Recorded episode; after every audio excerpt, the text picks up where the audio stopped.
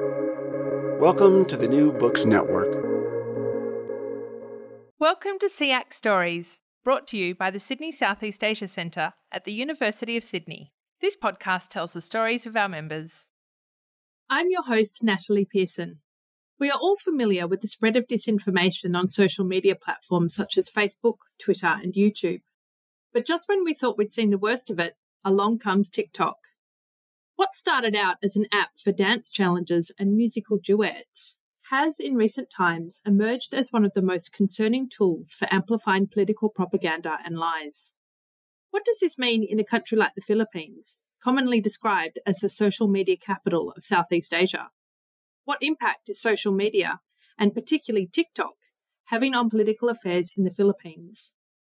To talk to us about social media and political propaganda in the Philippines, I am joined by Maria Elise Mendoza, Assistant Professor at the Department of Political Science, University of the Philippines, Diliman. Elise researches Philippine local politics, the politics of education, and the relationship between social media and political participation. And she teaches on Philippine politics and social, economic, and political thought. Elise, thank you for joining us on SEAC Stories. Hi, Natalie. Thank you so much for inviting me to join you today. So, Filipinos are ranked second in the world in terms of time spent on the internet. And around 99% of Filipinos who use the internet also own a Facebook account, making it the most popular social media platform in the country. How does TikTok fit into this social media landscape?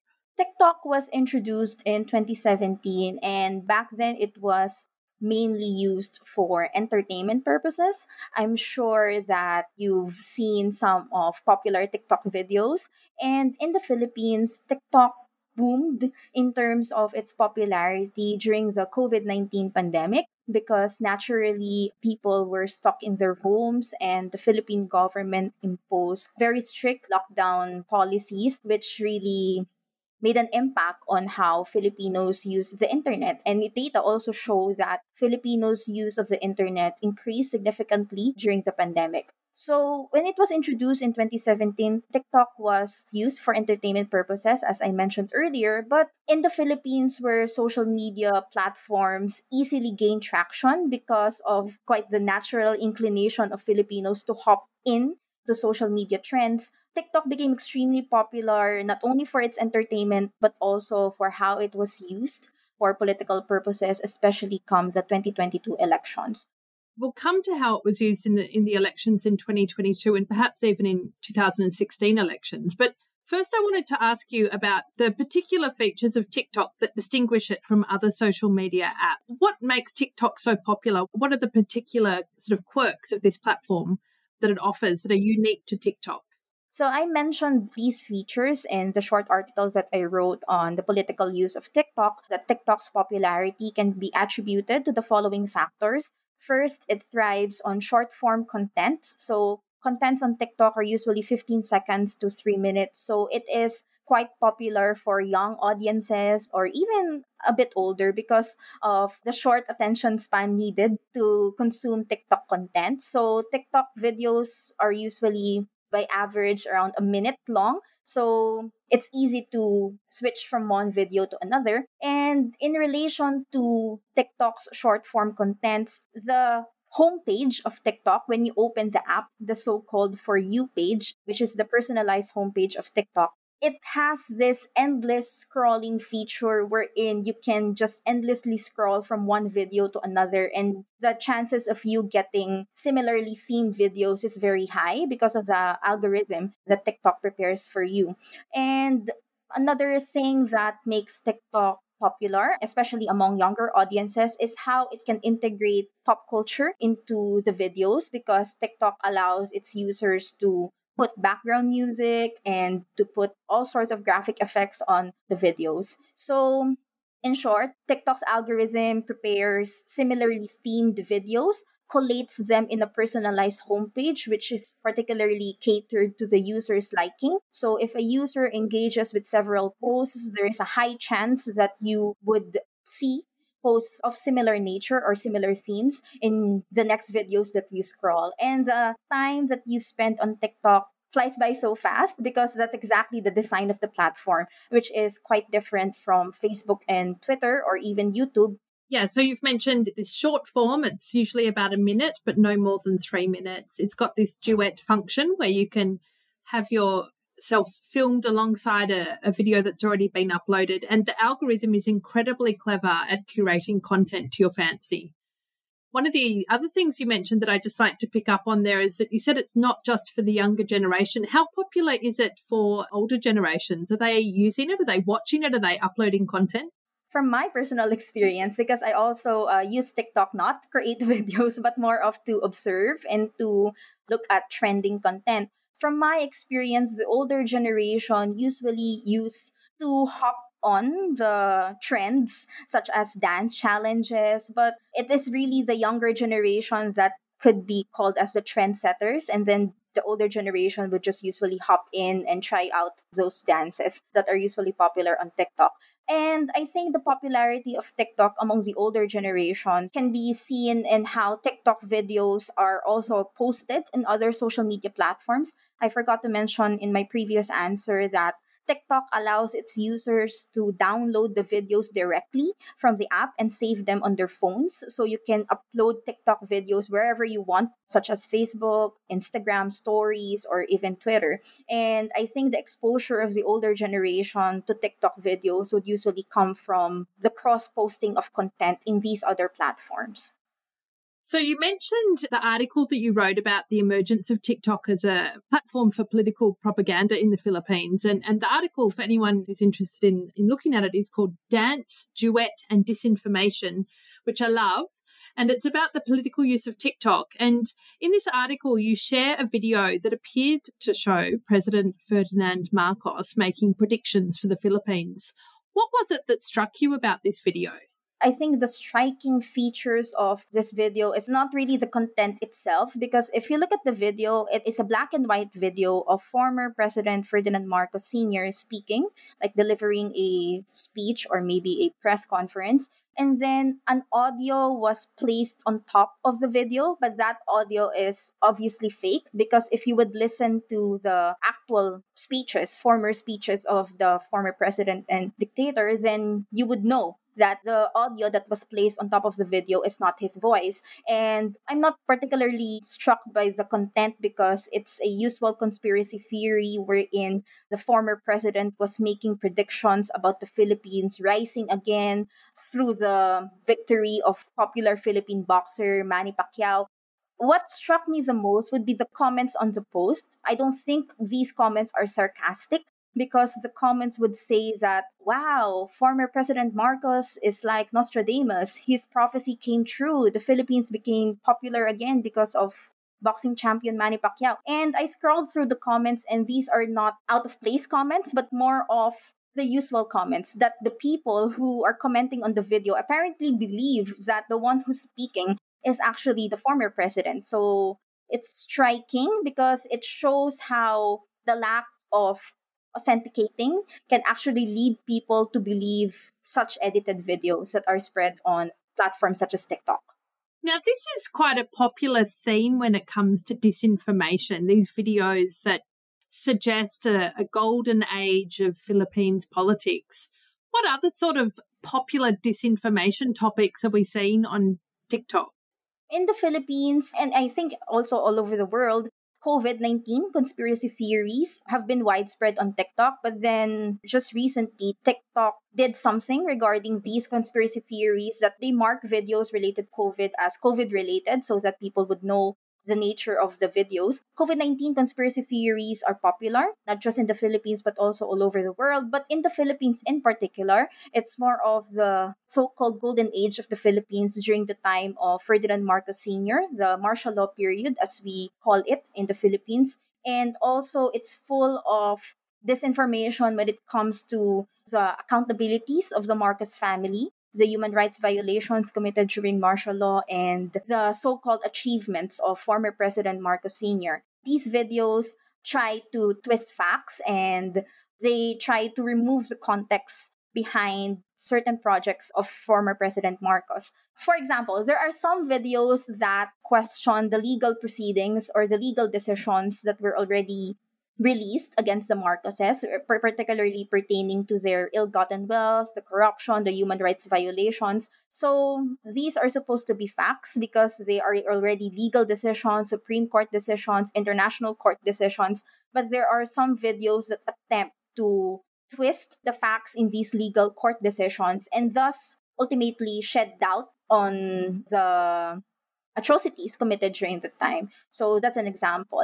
And then, for example, in terms of the infrastructure, while it's true, it's very true that there were a lot of bridges, buildings, hospitals built during the time of Marcos Sr., these TikTok videos glorify these infrastructure in such a way that no other president has ever done this. It is only during the time of Marcos Sr. that these structures were built in the Philippines. Other presidents could not compare. But they removed the context that these projects were funded by foreign debt, in turn, caused the Philippine economy to collapse later on. So, those are the types of disinformation narratives that are propagated in relation to the Marcoses. And so, who's behind them? Who is producing this political propaganda and to what purpose? Interestingly, you cannot really trace these political propaganda to the Marcoses or to anyone from their official team. It's apparently ordinary users who produce these videos. And I think that's also one of the things that make TikTok different from Facebook and YouTube that in TikTok, anyone can produce a trending video. Anyone, the size of one's network does not really matter on TikTok as long as you use the correct hashtags, as long as you place a popular music track on the video, you can reach vast audiences. And that's coming from ordinary users. Unlike in Facebook and YouTube, you have to have a lot of followers, you have to have a lot of subscribers in order for your videos to go viral or to amass a large number of views. So in TikTok, interestingly, if you look at the videos, they are not produced by the Marcos family directly. They are more produced by their supporters. However, while there is no concrete proof yet that these videos or these producers were paid to produce them, evidence from the 2016 election show that ordinary users or influencers, social media influencers, can be tapped and can be paid by political campaigns to make some sort of authentic looking content, organically looking content that would be more engaging to people. But at first look, if you would check the videos, if you would check the user profiles of those who upload these disinformation, you would see that they're just ordinary Filipinos making TikTok videos. So, how does social media use compare with more traditional media use in terms of political participation then? First, we define political participation. So, political participation, it is commonly understood as activities by ordinary citizens that are directed towards influencing outcomes, particularly political outcomes in society. And in defining political participation, there are some who choose to categorize it into traditional and non traditional forms of political participation. So, traditional forms of political participation, the most popular one, of course, would be casting one's vote in elections, while non-traditional forms of political participation would include discussions of political events. And because of the undeniable popularity of social media around the world, activities classified as political participation have also been classified in terms of offline and online activities. There are offline political participation activities such as voting, attending political campaigns, donating to political campaigns. And there are also newer forms, non traditional forms of political participation that are possible online, such as commenting on political posts, uh, signing online petitions, creating political groups, engaging in these political groups, etc. So, in terms of the question on how traditional media helps or fosters political participation, I would say that it's more of top down because there is really no mechanism for the audience, the ones who receive information from these traditional media, to provide their feedback or to engage with politicians or people in power. So it's more of a top down consumption of information. But traditional media can possibly foster political participation by increasing political awareness because when you say traditional media such as TV, radio, newspapers, people can learn more about political activities uh, through these platforms and then what they do with that information is quite up to them. While in social media, it has enabled a two way process between the ordinary citizens and those people in power whom they want to engage with, whom they want to articulate their demands to. It has enabled newer forms of political participation. People can engage not only with people in power, but they can also engage with fellow citizens almost seamlessly, which is quite difficult to do with traditional media such as TV or the radio. So we've seen the presidential elections that took place in the Philippines this year, 2022. What role did social media and in particular TikTok play in the campaign of Bongbong Marcos Jr.? As I mentioned earlier, the types of political participation that is possible through the consumption of information from traditional media, these are usually the mainstream ones, such as voting, attending political rallies or campaigns, etc. For some context, in the Philippines, we have witnessed in 1986 how traditional media, particularly the radio, has been used to mobilize people into action. It was in 1986 when the former Roman Catholic Archbishop of Manila, Jaime Cardinal Sin, called on people through the radio station named Radio Veritas which is operated by the Archdiocese of Manila, troop to EDSA. EDSA, EDSA, is a major thoroughfare in the country and it has been the site or the main venue of the so-called 1986 People Power Revolution, which then led to the ouster of former President Marcos Sr. So this is one of uh, key moments, key events in Philippine politics where we have seen how traditional media such as radio can be used to mobilize people. And it was used by an influential person such as the archbishop of manila and millions of filipinos trooped to edsa upon hearing his call through the radio. And as for new media, this was also prominent in another key event in Philippine history, particularly during the 2001 protests against former President Joseph Estrada, who was also removed from office in January 2001 people were mobilized to go to EDSA again, the site of the first people power, just like in 1986. And in 1986, it was through the radio. In 2001, it was through text messages. Both local and international media have reported that millions of text messages were sent to mobilize people to go to EDSA. So I think this is an important prelude to what would be the eventual importance and prominence of newer forms of media in Philippine politics. And now, Despite the slow internet speeds and lags in telecommunication infrastructure, Filipinos are really drawn to digital media, to the internet, to social media. And there is a good explanation behind this. And one of them would be the high population of Filipinos who are working as migrant workers abroad and the use of media there's a high demand for the use of these new media because of the need for migrant workers to keep in touch with their families, either through text messages or in more recent times through video calls or Facebook Messenger. So there's a systemic factor behind the demand for the use of digital media in the Philippines. So with this, it no longer comes as a surprise that social media use would be used extensively especially given previous events in history that have actually led Filipinos to mobilize themselves. Apart from this, communication companies in the Philippines actually promote the use of social media because here people use the internet usually through prepaid packages.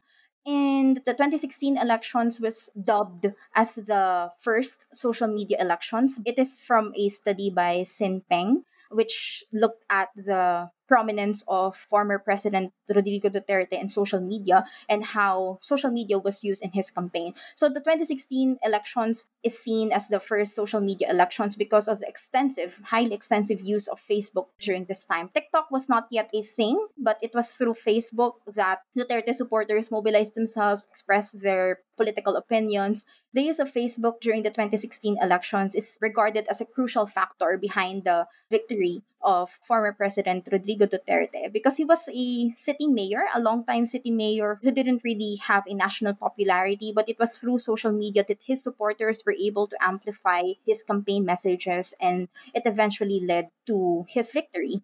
I should point out that that study you're referring to was actually conducted by Thailand country coordinator and a researcher here at the Sydney Southeast Asia Centre, Dr. Aim Sinpeng. Yeah, as you mentioned. So, how did that change in 2022 once TikTok had become more popular, and how did it influence Bong Bong's campaign?